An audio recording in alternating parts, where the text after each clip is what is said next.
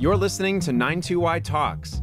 In an exclusive New York appearance, Nobel laureate Toni Morrison reads from and discusses her new novel, God Help the Child, a searing tale about the way childhood trauma shapes and misshapes the life of an adult. She is introduced by Chirlane McCray, the First Lady of New York City, and interviewed by Farah Jasmine Griffin.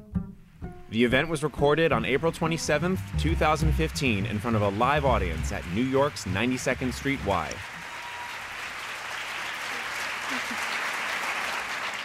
Thank you, thank you. What a warm welcome.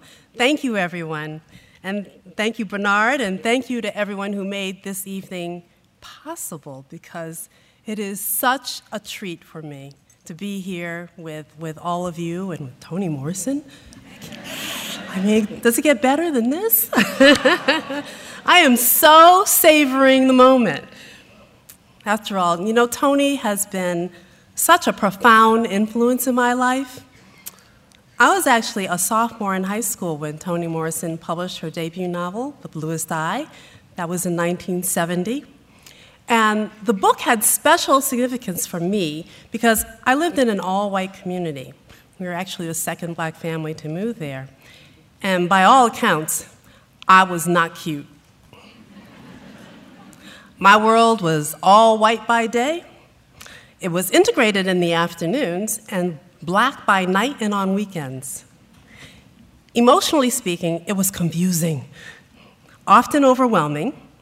Remember, this is way before they talked about childhood trauma. Reading was my number one therapeutic escape.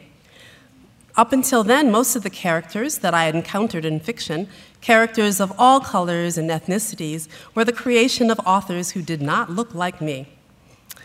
Now, I read some extraordinary books. After all, there was some great writings.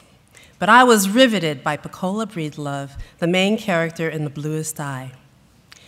Morrison described her as a little black girl who wanted to rise up out of the pit of her blackness and see the world with blue eyes. Pecola was me. And she was not me. But there was enough there to make my heart pound, and Toni Morrison touched all my sensitive parts with her words. She presented such a very different way of looking at the world.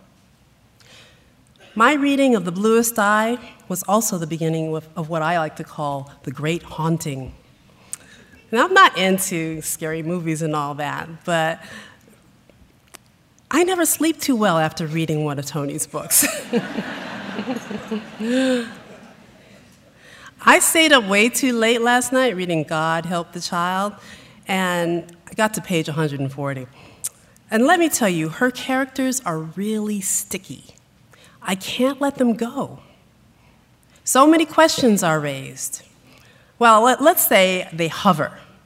I'll get a little sip of night rest, and between breaths, I'm wondering about the main character, bride, and bride's mother, and her peculiar thoughts about how we hold on to our dignity.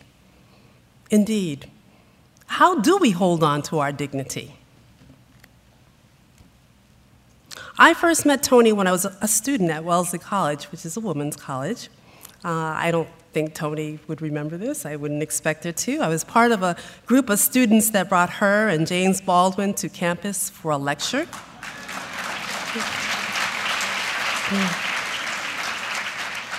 And I'm going to be honest, I was dumbstruck. I was totally tongue tied in their presence. I mean, Toni Morrison and James Baldwin. And I was, what, 20 years old? Not even. I know I managed to say a few words to them, but I, I couldn't get over how real they were. The fact that they actually came to our campus. Now, I know, we paid them, so of course they came. But, but as a young woman who once dreamed of working in a library just so I could have access to books, to all the books that I wanted to read, I had never fathomed that I might have the opportunity to meet an author. And at that time of my life, I was learning a whole new vocabulary for what I thought was the weird space I inhabited on the earth trying to figure out how, how I could navigate society with all my identities class, ethnicity, color, gender, sexual orientation, student, daughter, friend, lover. And by then, I had read Sula.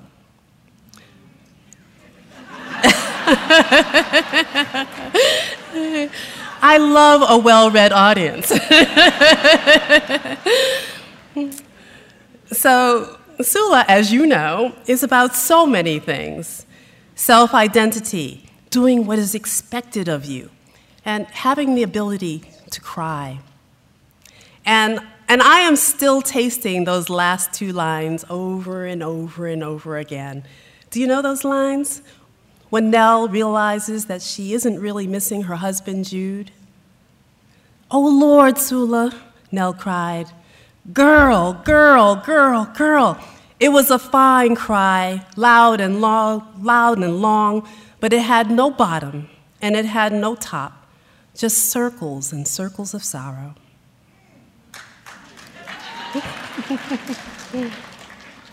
For me, that book, Sula, pierced through some conventional ways of thinking about relationships. And, and Toni's very presence just spoke to me of possibilities. Now, I've recently had the pleasure of getting to know Toni Morrison a little better, and I am as deeply moved by the person as I am by, as I am by her work. She's everything you might expect funny, generous, scary smart, and, and deeply interested in the people around her. She's also very firm about correspondence. Let's just say she's not a big fan of email or social media. If you want to write to her, you have to write to her with pen and paper. Yeah. I, I applaud that. I think that's a very reasonable request coming from Toni Morrison. if everyone was half as careful with their words as she is, what a better world it would be. On the second day of January, my 20 year old daughter Chiara and I visited Toni in, our, in her home. I can't think of a better way to have started the new year. The entire afternoon was such a treat. Three generations of women sitting around a kitchen table talking over some warm peach apple pie.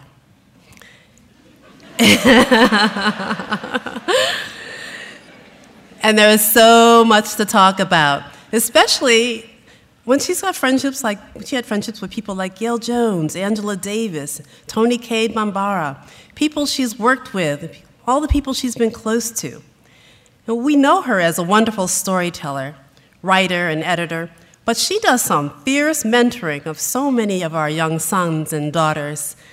And I could not have been happier when she encouraged Chiara de Blasio to write and send her something.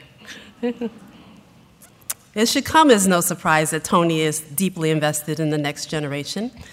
Over the decades, as the world slowly came to appreciate her genius, all of the accolades she has received have done nothing to dull the power of her words.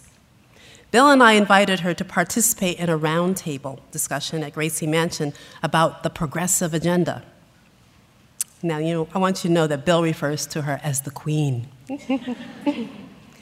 and we invited her precisely because her voice is so strong and consistent, reminding us of our tortured history, reminding us of where we come from, reminding us that the poor must have a seat at the table that shapes the future. Truly great writers prod and provoke our thinking. And that's what Toni does. Beginning with the bluest eye, through to God help the child, she has forced America to examine the consequences of our most terrible impulses through the eyes of those who are most vulnerable our children. The reading is not always easy. It never is with Toni Morrison. But I know you can't possibly get to beauty and joy without first walking through those first thought provoking steps. And I just want to thank Toni. You are, she's one of America's greatest treasures. And I thank her for her courage and her unrelent, unrelenting passion for the word. Thank you.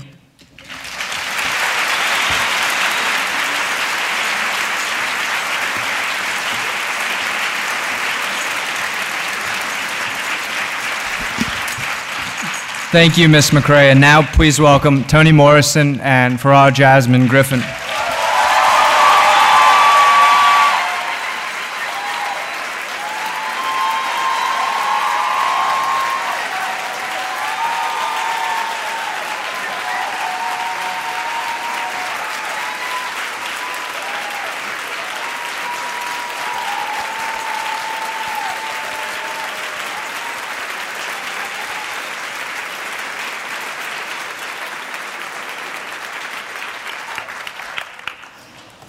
Lovely, lovely.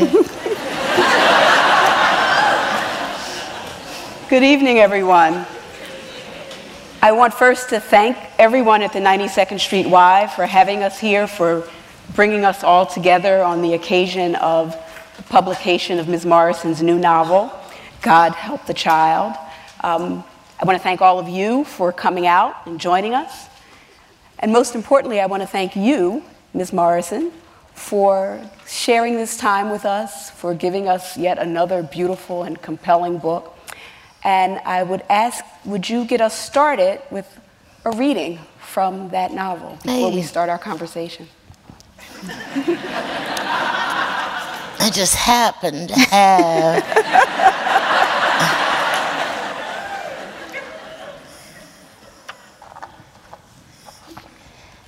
now, if I pause in the reading, it's not because I don't know what's going on.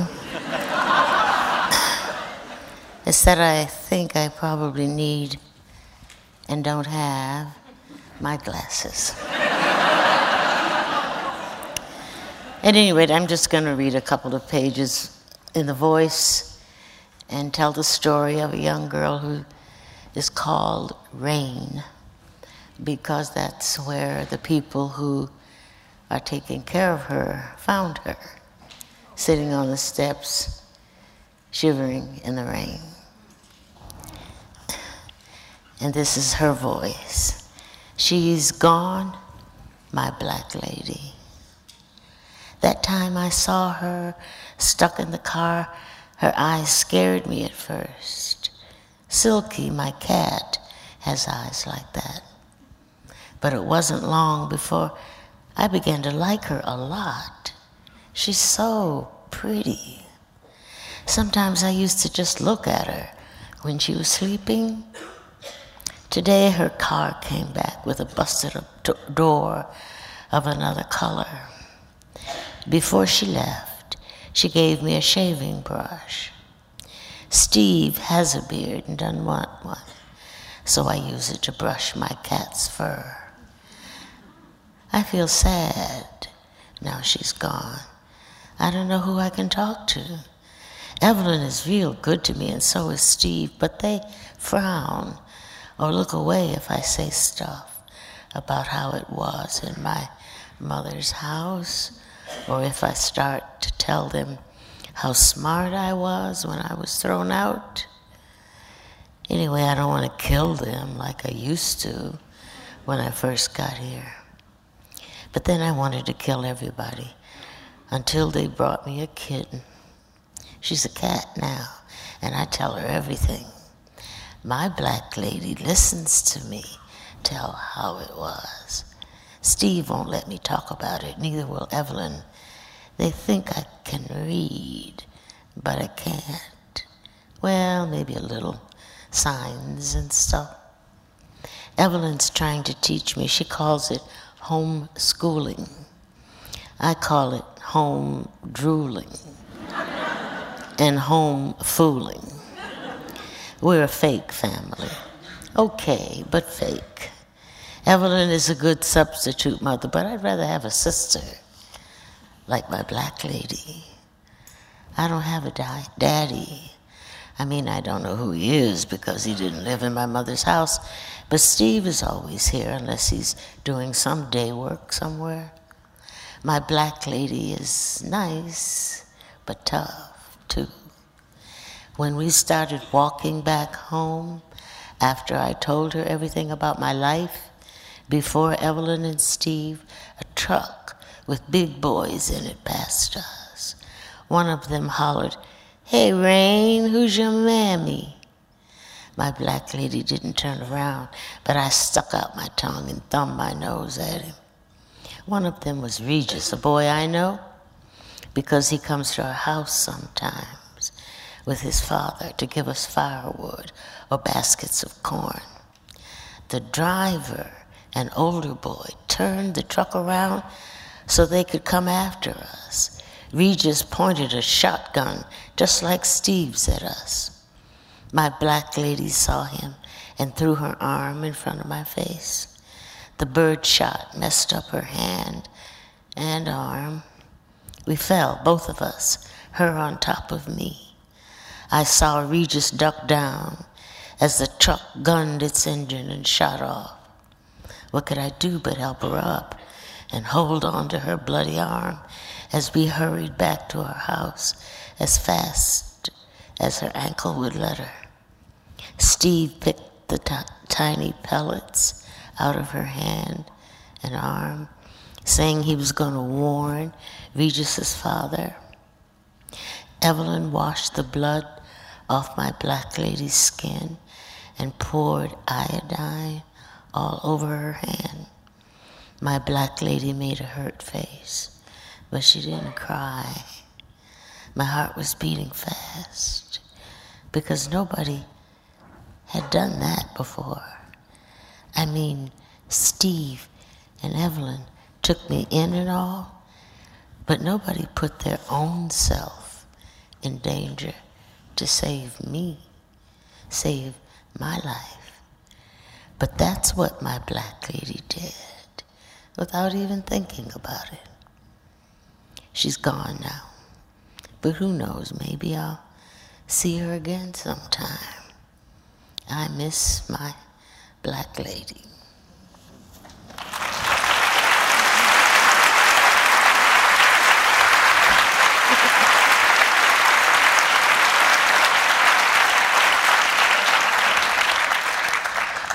Thank you.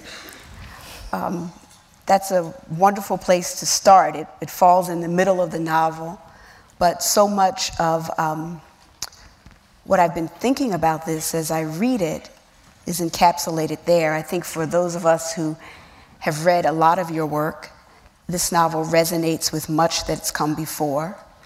Uh, Rain reminds me of Amy Denver a little bit in Beloved. And yet it also departs from much of that work. So I was wondering if you could talk a little bit about the ways that you see yourself, or if you see yourself in this novel, commenting on your other work and what you see yourself wanting to do differently here. I don't really connect each or bits, pieces, threads with previous novels, which is not to say that certain themes in the previous novels don't surface in su- subsequent ones. But I write the novels over years, and then I try to promote them, and then I forget about them. and I never read them over, except on circumstances like this. Although I have to admit, about two months ago, I uh, was signing a copy of Beloved, and uh, I started reading it. and I kept turning the pages, turning the pages. I was absolutely, well, I was very deeply impressed.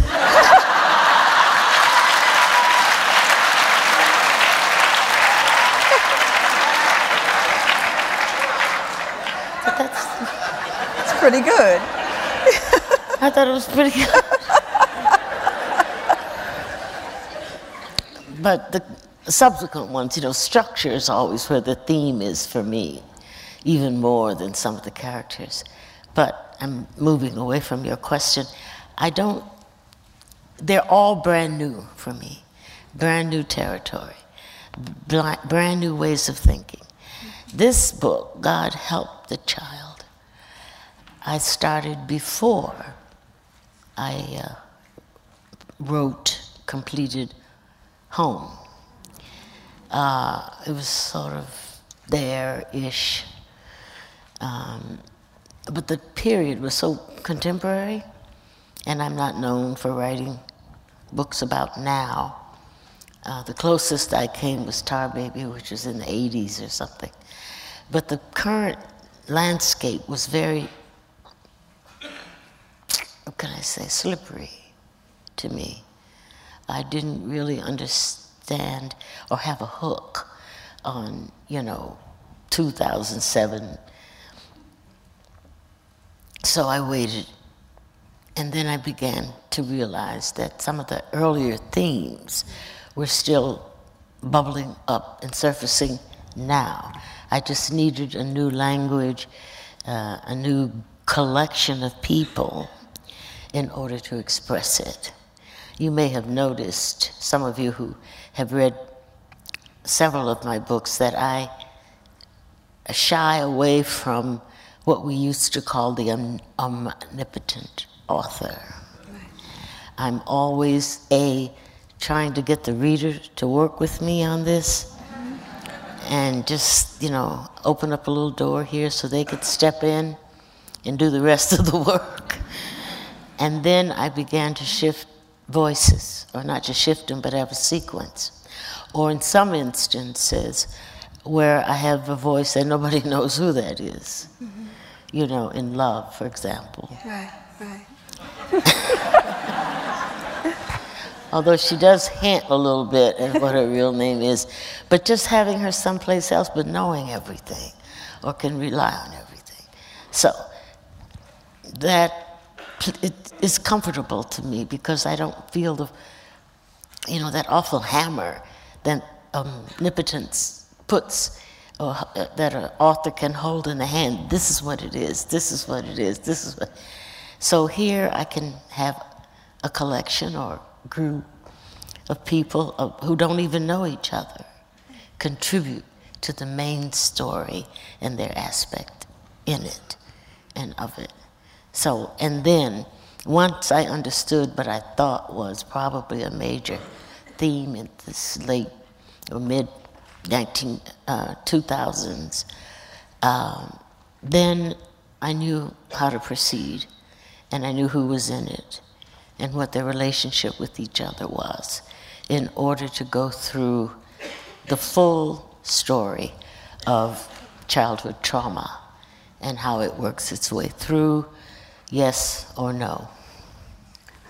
Well, there are uh, many, many children, many adults in the novel who were abused or experienced some traumatic something in their childhoods, and Rain certainly felt some of that. We get that with Rain there. One of the things that you said when you were reading that is her this refrain of my black lady, my black lady. And it is something that is very different, I feel, about this novel, is that for Rain, that really is simply a description of what bride looks like. It's of her color. It's not invested with all these other meanings. Um, she doesn't seem to have inherited all these meanings. And that seems different here. Yeah, I um she's a child. She's her skin is bone white. Her eyes are emerald green. She's been living with a prostitute mother who has prostituted her for money. And when they have some difficulty, she just throws her out of the house. And she's picked up by some very nice people of an, of an older generation and taken in. So she has experienced the world entirely differently. Not, you know, who's black, who's white, who's Chinese, who's. For her, it's who, how can I be safe? Where do I hide? Who are the people who will befriend me? And she falls in love with Bride, who is, you know, there's a difference between being a 10 year old and a 23 year old. And aesthetically, first, she just stares at her because she is beautiful. And it doesn't make any difference about the depth or the breadth uh, of her personality or her skin. She can talk to her. And you're right in that it's not about, it's a description of who this woman is to her, not a definition of race positive or negative. It's a neutral. Was that something that you felt about the contem- setting it in the contemporary moment? Did setting it in the contemporary moment give you more room to explore that distinction between race and color and racism? In a way, I have, uh, you know, been teaching for a long, long time, and there are lots of differences over the generations. Uh, when I first started teaching in New Jersey at Princeton, every student I knew, particularly the men, they were all going to Wall Street. and then there was another group. Anyway, the latter four or five years of my actually being on campus, there was an entirely different attitude. A, there were lots of mixed race, as they call them, students. B, the younger people were just not interested in racism as it has been known and understood, carried out. They sort of dropped their lids, you know, when anybody began to talk about it in a personal way, not necessarily the history of, I suppose, if you teach a course in African American history, they would be alert to that. But in their personal relationships, it didn't matter. So I don't, you know, I've been away from there for, I don't know, five years now. So maybe they all came back and decided they all wanted to be like they were in the 50s.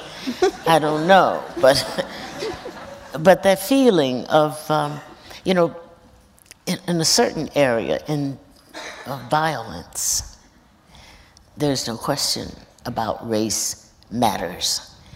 Um, but on the other hand, there's another part of the thought in the society, in the country, in which it really doesn't. So, how do you get those two things together? I have all the solutions in case you're interested.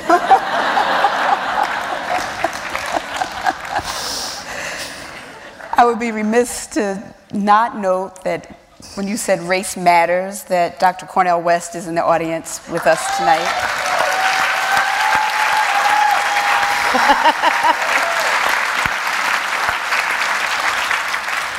and that phrase resonates with his title yes. for us, right? Right. Um, race does matter. Well, racism still matters in this book, but race is questioned. I mean, it's sort of. I, I feel like you hold it up and allow us to see it from different angles and sort of question it.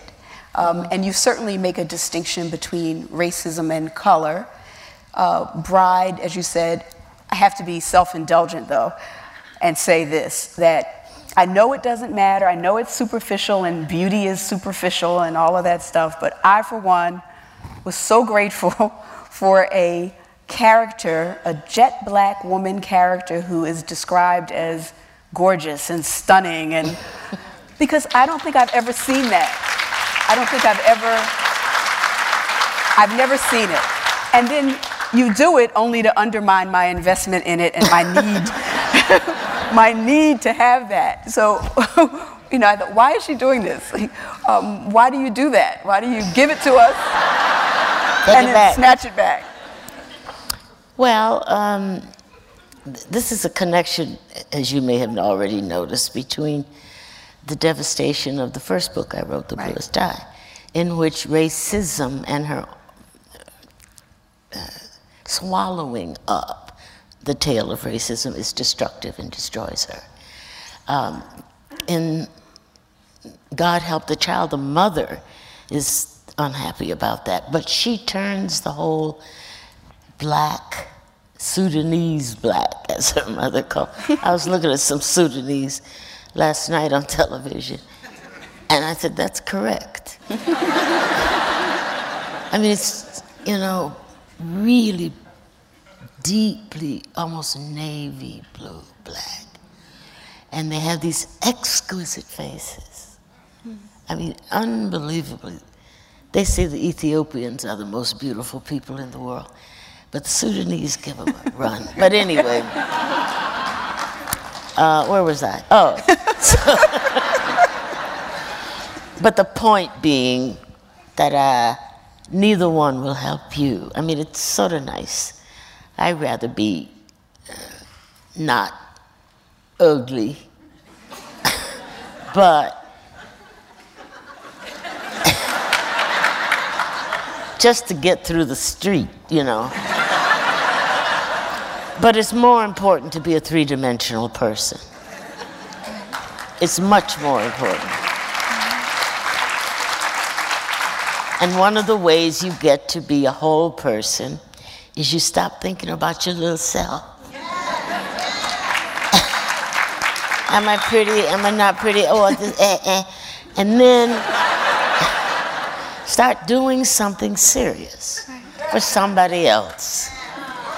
And when she, I got a fan group out there, but but when the two of them, both the man, the lover, and the loved, have been seriously damaged or felt damaged about something that happened to them out of their control, and their regret is not is more than regret. It's deep. It's eating them. It's poisoned them, and almost everything they do is a result of that. And then something happens where they have to seriously look after, care for somebody else they both love. And the time they spend doing that is part of the ritual, which will get them to a place where they can stop. Doesn't mean it didn't happen, but you know, that's not all that you are. Somebody your mother didn't like, somebody that hurt your member of your family and your family dissed you. That doesn't contribute to your escape from that chain that you um, hang around your own neck. So I just wanted that to happen. Even when it was the glorious, glorious beauty of a glorious black woman, it ain't enough.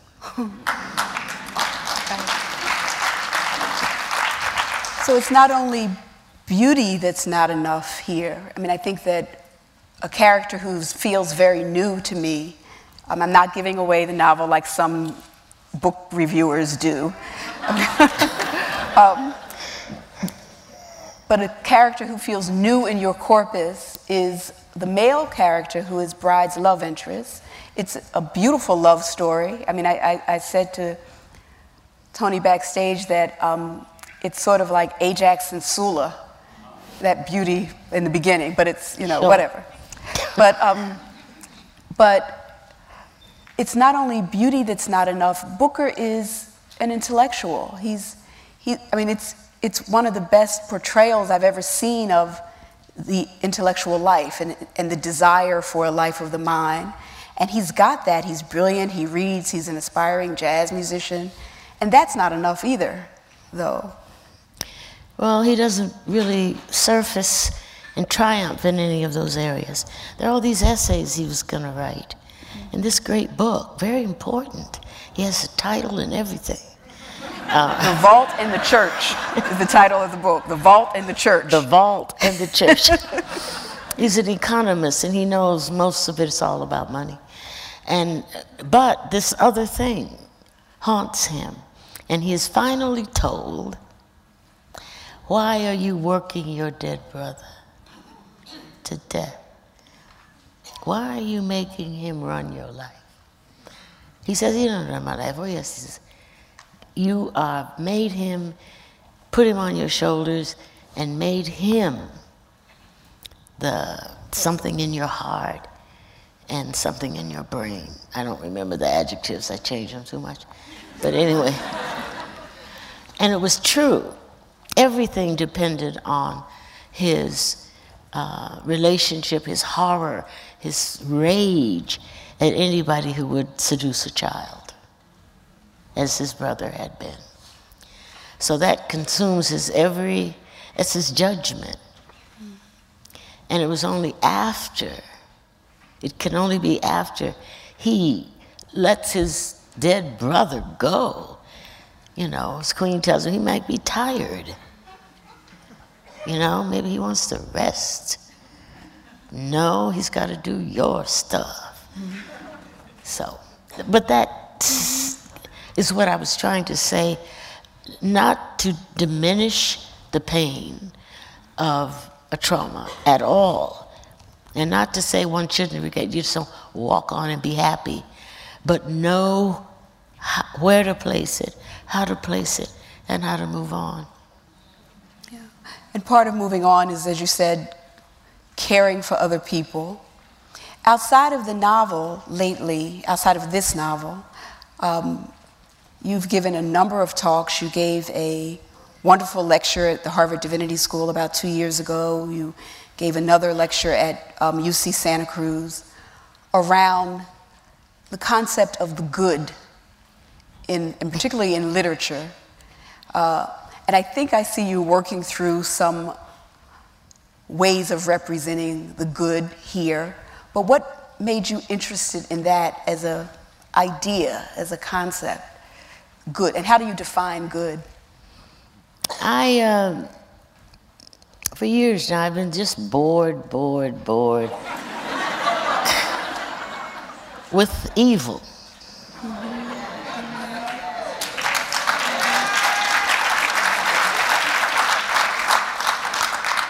It's just not interesting. You can always, yeah, okay, blood, guts, whatever. But there's no, you know, I think I said in that lecture that uh, evil wears a top hat and it has uh, tap shoes and a cape and it's on stage and it's hollering and goodness is always backstage sort of waving. But it takes up all the energy because it is nothing. It gotta have a costume. It's gotta be loud. It's gotta be bloody. Are you gonna do a double take or not? Will you do a double take if there's blood running? But for me, you know, I just want to fall asleep. But what is interesting to me, really interesting, and I can't define it, it's because it's interesting. I can't say exactly what it is, but it's the most interesting, I was going to say word, concept, idea, and I don't mean just in a religious sense. You know, for Americans, we think goodness is weak, weak. Um, and, uh, you know, even in this recent sort of spate of uh, police people shooting young men and saying they did it. I mean, they know it's not true, but they say they did it because they thought their life was in danger. And when you think of shooting somebody in the back because you're scared, think about that. They're running that way away from you because they're scared, and you shoot them because you're afraid for your life, that is the most cowardly. Mm-hmm. The, the truly weak. And a coward with a gun is the most dangerous thing in the world.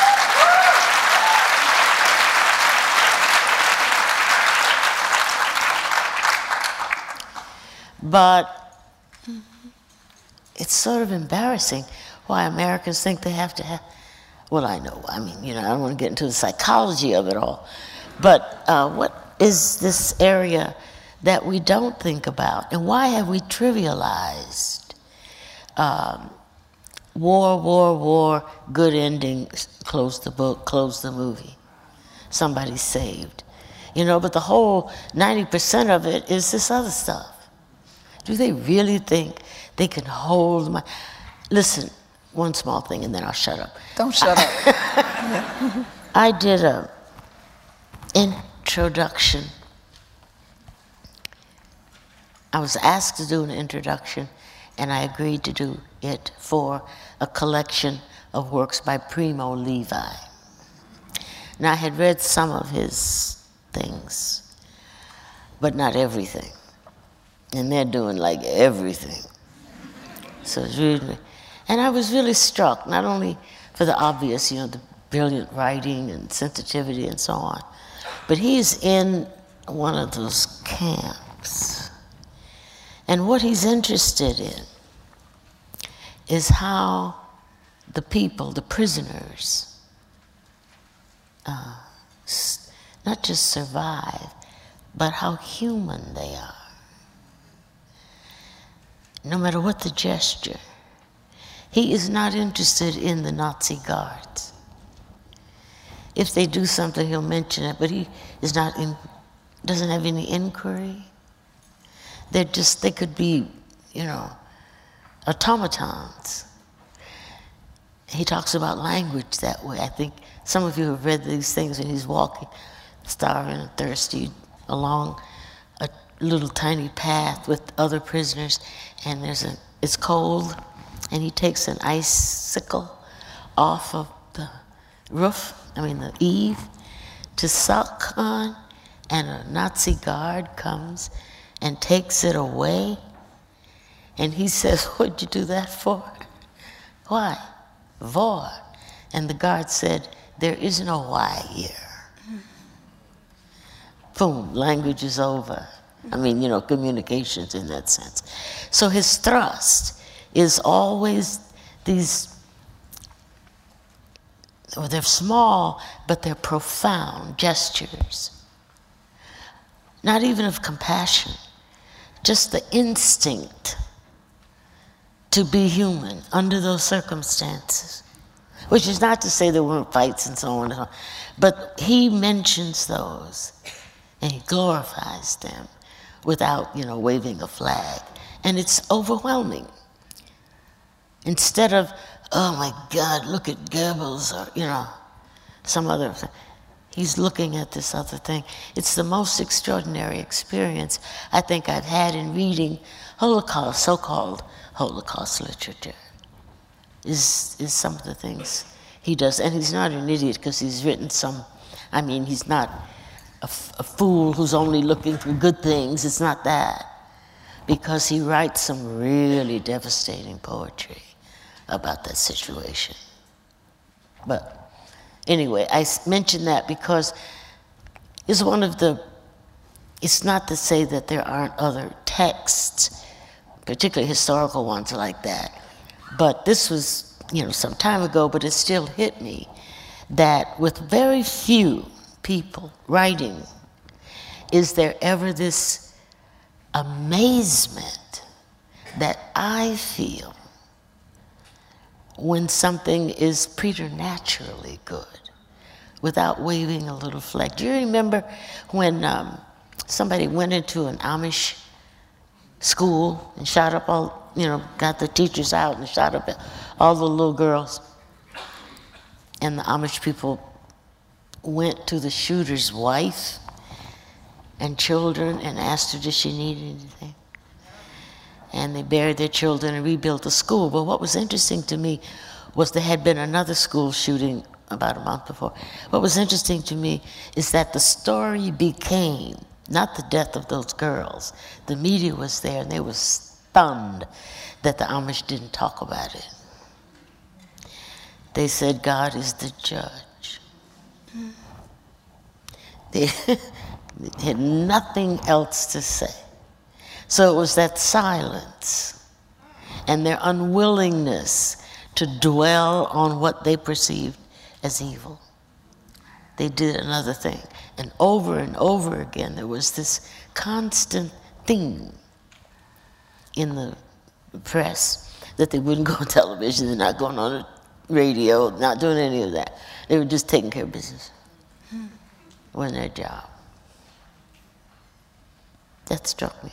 And I think that's the way I began some of those articles I was trying to write on. I called it altruism.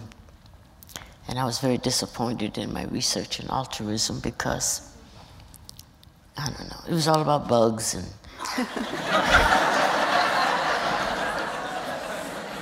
squirrels do this so that the. which is all right. I can understand, you know, protecting the, you know, swarm by one thing. But the other thing was that in my looking up these books on altruism and goodness, two of them suggested that altruism was a f- kind of a mental disorder.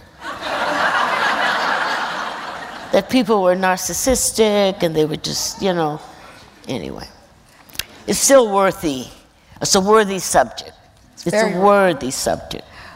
when you were talking about what you saw in the Primo Levi, I was thinking I see that in your work. I mean, I, I, there's a moment in Beloved where um, Sethe, the when she's while she's still enslaved, this stands out to me, and she's doing something like she's sweeping, and she's tied a little piece of juniper or something to the Oh, to broom, going back into the- so that while she's sweeping back and forth, she gets that scent.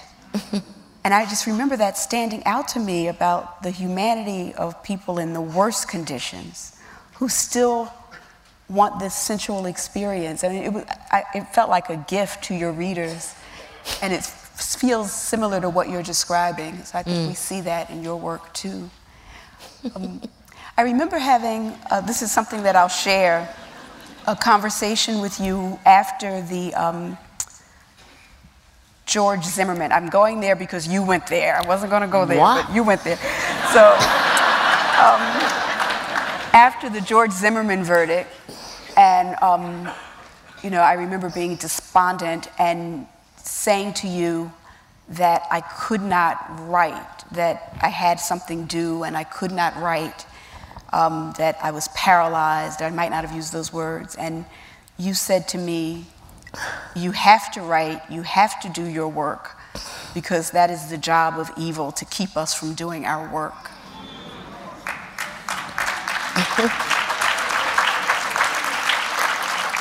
And then later on, you, you, you know, we had a conversation where you said you had a similar conversation with Peter Sellars. And so, can you talk a little bit about that? We're, we're, we're in difficult times right now. These are, these are difficult times. I mean, there also, there's always a hopefulness also, but they're difficult. What do you mean when you say that it's the job of evil to keep you from doing your work? We have to keep doing the work through the dark times. An artist, certainly, uh, and other people as well, in all different walks, all different kinds of professions, labor, relationships. What happened to me was I was like, oh, I mean, little did I know how it would turn out later, but at the time, I thought, this is impossible. This election, you can guess which one it was. And I thought, oh. And okay, so I thought, oh, this is terrible. But what I knew was that I was not going down. You know, I get up early in the morning to write because I'm very smart early in the morning. right now, it's about over. but I couldn't. And so Peter called me up. It was Christmas. And he usually says, hi, how you doing? So this time he called me up and he said, how you doing? I said, uh, I don't know, Peter. I said, I feel so tired. I was writing and I can't write. And I was talking about what had happened uh, politically that had made me so, uh, as you say, paralyzed or not doing it or not thinking about it. And he started screaming, no, no, no, no, no, no. This is the time when artists go to work. Not when everything is all right. Not when it looks sunny. It's when it's hard. And I thought about all those people who wrote in prisons, in gulags, under duress, got mur- I mean, you know, they were doing it. So I'm sitting here going, uh, I can't write. It's so embarrassing. and but you know, you need sometimes somebody just shake you and you realize that your thing. So it's just more interesting to me the complicated, sophisticated, creative ways in which people do good things. They're interesting to me. Anybody can chop off somebody's head. where's the imagination in that? You know, you, uh. nothing. Not doing it. I wasn't doing it when I was reading the comics back in 1938. I wasn't interested then either. But this other is. And I don't know why it doesn't absolutely grab people, not in a narcissistic way, but just into as something that one can inquire about as well as execute. Characters who do good in your novels don't wear the top hats. I mean, they, and oftentimes they're a kind of anonymous group of women who are just doing good, um, which usually means taking care of somebody, mm-hmm. as your characters in this one do. Taking care of somebody, correcting them. Was a woman that said in her home, Who told you you was trash? Right. And why'd you believe them? Mm-hmm. You know, it's kind of, you know, hoist up your loins, but not for the sword. You know, taking care, you know, of a friend, a parent, a neighbor, a child, thinking about it and doing it for their benefit. You may make mistakes. I mean, you're not, I am sure, flawless. So you're going to mess up. But the impetus is toward that, it seems to me. Does it help avoid, again, in dark times, um, a sense of cynicism and despair? No.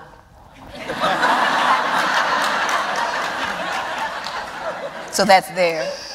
You don't get anything for it. Yeah. You know, I used to tell, tell uh, students in Princeton, I gave a little speech once, they jumped all over me. I said, uh, I want you all graduating students to be happy. You've earned it, and I want you to have it. But never settle for happiness. It's not good enough. So they go. But in that sense, you know, when I say rise up and go and do good, you you can't just it's not going to work in that you know sense. It's it's you doing it. It's you doing it. It's you, you know, picking up what was broken and putting it back together again uh, even if you put it back together and it doesn't want to be put back together, it may want to be crooked. That's hardly the point. The point is to do that thing. And it's not, you're not going to be happy after you do it. You don't get to get nothing.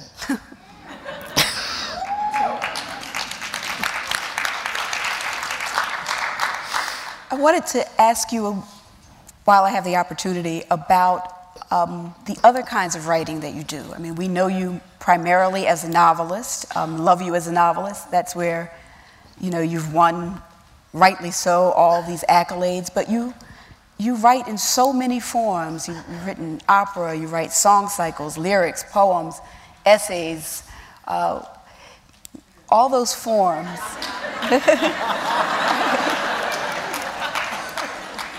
What's different about moving outside of the novel for you? What? Well, sometimes it's just fascinating to be in another realm of writing. Um, I was in a situation that I had never really been in before vis a vis writing. I was writing lyrics for Kathleen Battle to be put to music by Andre Previn. So we all got together, and I realized that I knew everything about how to write lyrics. and he didn't know anything. but I didn't know anything about music, how to compose it. And I certainly couldn't sing. So there were three of us, sort of like experts in our own little areas, who needed one another. And to be a novice for me in that situation was very exciting. It was such a fantastic learning experience, you know, to work with two other professionals and they with me and so on. So it was so exciting that I, you know, put together a thing called the Princeton Atelier based on bringing, you know, working artists uh, into the uh, program because I felt they wouldn't. Um, you know, as faculty members, we didn't do our work with the students. We did it at home and then we tried to guide their work. This, I wanted working artists to come in and make demands that they normally make uh, on students, not because they care whether they get a pass or fail or, if, or any money, but because they were professional people. So that's really what's made me stay there for so long after I had decided to retire. And they said, ah, wait a minute. And I thought, what would make me stay here? And I thought of that environment that I had. You had another part to your question. Well, no, I mean, is, is it the collaboration that you like? The working collaboratively? Is that what it is about the other forms? They let you work collaboratively? Well, I think, um, yes. Uh, somebody else is in the picture. Uh, when we did Desdemona with Peter, um, and this woman from Mali was going to sing, Rokia Traoré. And um, she said to me, Everybody thinks African music is drums. And I thought, yeah. and of course it's not. She educated me enormously. And we did um, my version and Peter's version of The Woman Who Doesn't Say Anything of Any Consequence, really, in Othello. And uh, he had said to me he would never, he would never put Othello on stage. And I said, why not? He says, too thin. I said, you're kidding? It's not. I said, you have, you know, this girl who leaves home and marries a guy, an African guy, a Moor. In the days when those women were put in convents, she turned everybody down, and then she went to war with him. This is not that little girl you see on stage. Ooh, don't kill me. It's not, it's not her. This is somebody. So, anyway, that's how we, we, we got started. And again, as I was saying earlier, I wouldn't do, speaking of the white gays, I wouldn't do it unless he let me get rid of Iago. I said, as long as he's in there, uh, telling everybody what to do and lying and talking and everybody nobody talks to him. And, he, and Othello's never alone on stage by himself. What is it? Let's get him out. And now the people can talk and say stuff, real stuff. Stop apologizing and scraping and so on. So that was that with those two right. theater things. Yeah. And I did earlier, I had, when I was at SUNY Albany, I did. I did a play called Dreaming Emmett. Mm-hmm. And it was sort of the same impulse that I had about Pecola. I thought that no black teenager was taken seriously in the theater, ever. And I thought, so I made up this very interesting play. And uh, I did a very foolish thing. Or maybe it wasn't foolish, who knows. Um, I think while it was playing at the Capitol Theater, um, Frank Rich called and said he would like to come and see it. And Gilbert Moses was the director, mm-hmm. and he had a big impact on the play. And I said, I don't think so. Well, it was a mistake, you think? eh, no, tell him to wait. And there's no waiting. The play played and then it was over. but that was one area. And the rest of, of things that you're talking about, other genre in which I write, essays and you know, sort of speeches and things. Um, it's just part of being an academic, you know. Right. When I think I have something extraordinary uh, and interesting and novel to say, uh, I asked my assistant at Princeton, who works very hard for me there, uh, to give me a list of everything I had ever written. You know, not just novels, but, you know, reviews and things. And she did. I cannot believe. What was I thinking? I reviewed all sorts of, I guess they were paying me or something. Just tons and tons of stuff. Anyway. You did two, um, and then we're, we're going to leave some time for questions, but you did two collections of essays that you edited that were kind of interventions into a moment, a kind of public moment. One was um, around the Clarence Thomas Anita Hill hearings. The other one was around what you call O.J. Simpson and the spectacle of race. Um, and I was wondering if there have been since then any kinds of similar moments that you felt you wanted to there offer have, that kind of intervention. There have been, but I don't have the apparatus. Those books, those collections I did with other colleagues who were also interested in writing about the O.J. Simpson trial. Right. Or uh, Clarence Thomas and whatever that was. Uh, uh, you know, high tech lynching, he said. Um, and there were lots of other colleagues, not just at Princeton, but at other universities who contributed. So I wanted a kind of a dialogue among several people on that situation. And I just wrote the introduction or something, or the first one. Yeah, they were wonderful. Well, I have some questions from okay. the audience. Um, and I'll start with this one. It has two little hearts on it. So, and it says, "We love you." We but. are. we do love you.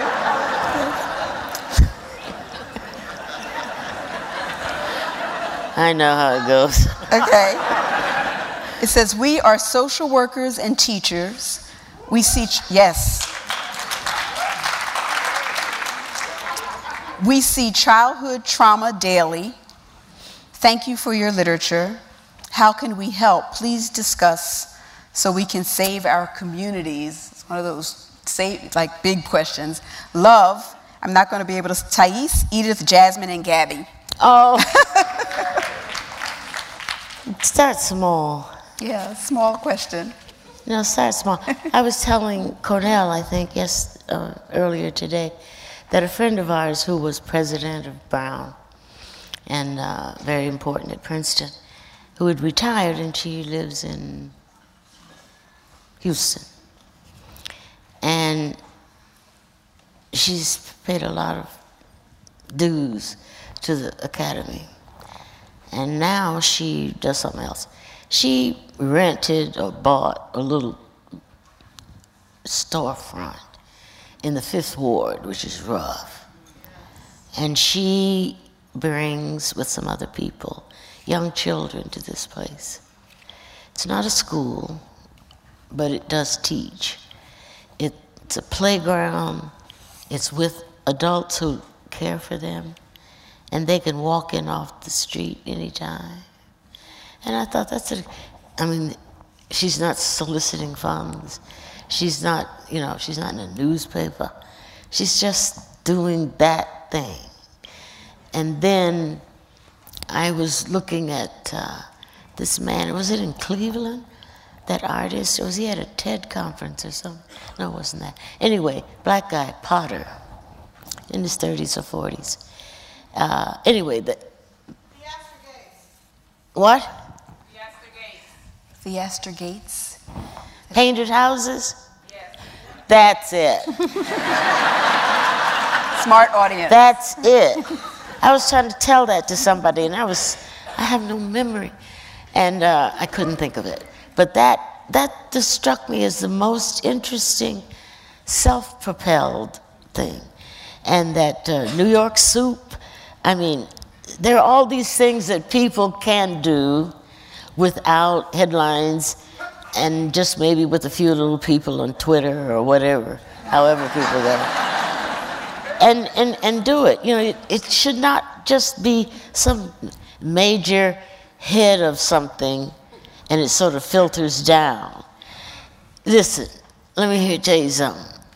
Poor people are the most creative people in the world.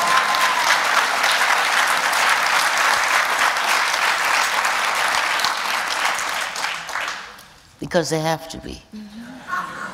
They have to be. They think it up. So. In Create Dangerously, Edwidge Danticat writes All artists, writers among them, have several stories, one might call them creation myths, that haunt and obsess them. Can you comment on the ghosts that haunt your work? And that's from Vanessa Marti. Well, Vanessa.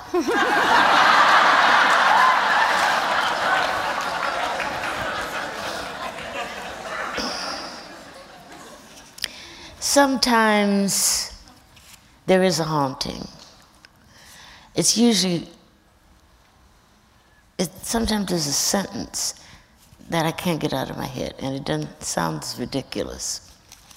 Um, and I don't know where it goes. But if it doesn't go anywhere and it hangs on, I'll write a second sentence. And then something might really happen. Now, most of the time, it doesn't work that way.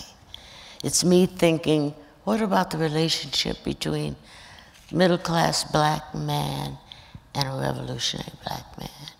And then we have Song of Solomon mm. and that journey. What about the pain of desegregation to black businesses? So then we have the hotel in love.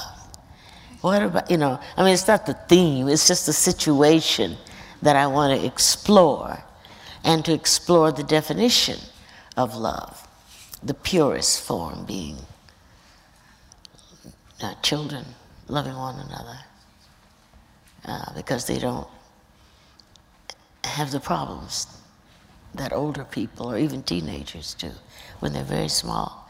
You see two and three year olds play with each other before they get educated into who to hate and who don't. that kind of love is pure. So I wanted to put that in the middle of this upheaval with successful black resorts. And now nobody has to go, doesn't have to go there anymore. So. So there, we have time for two more. Um, one of my favorite lines from your books is Eve is the mother of Mary. we were just talking about this line. Mary is the daughter of Eve from paradise. What was the relationship? Um, that was a revelation to me. Can you talk about your relationship with the Bible? More importantly, can you talk about your relationship with the women in the Bible? Since reading that line, I can't help but think how we remember women and how that starts with the Bible. I don't know, are there any women authors of books of the Bible? Who? By her? About her? Okay.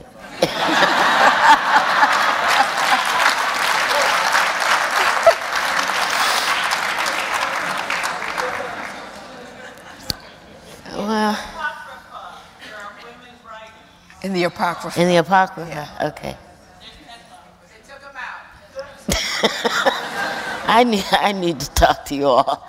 we have to have a good conversation. Um, I'm a Catholic. We don't read the Bible. They just tell us.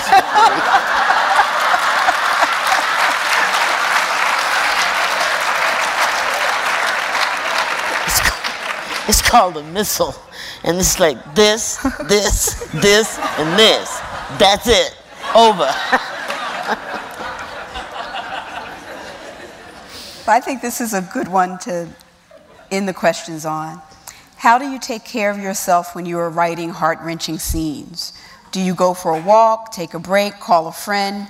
What advice do you have for writers who are diving into the trauma of racism in stories and are triggered? That's a difficult question because it varies so differently. I don't take walks and things because um, it's a big waste of time.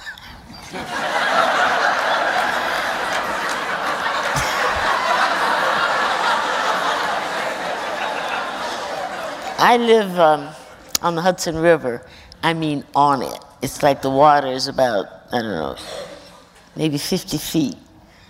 And I have a little pier. My desk looks this way, because I don't want to look at the water. It keep, you know, it's distracting. It's beautiful. It varies. It's either still or it's frozen or it's wavy or, you know, all sorts of interesting things. But it's, I can't, I have to concentrate. I, I really do. Uh, somebody asked me, I think it was today when I was at Charlie Rose, what makes me happy? Oh no, it was another woman who was doing a little video. She said, What makes you happy? And I thought, and I said, Weather.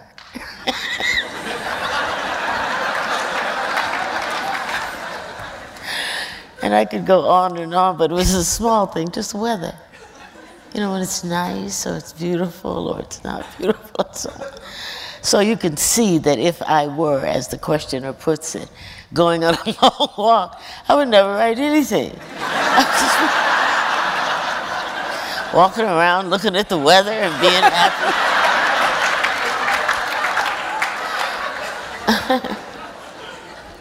I think implicit in that question and, and, a way to close out the evening is that as readers, we care about you and we want to know that you are taking care of yourself because we are grateful. and it's, it's a way of saying thank you so much for all that you've given to us. Oh, my pleasure. Thank you.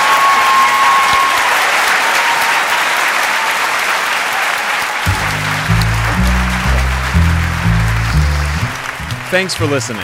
92Y Talks is supported by a generous endowment established by Daphne Recanati Kaplan and Thomas S. Kaplan. You can subscribe to our podcast on iTunes and find more great conversations on 92yondemand.org.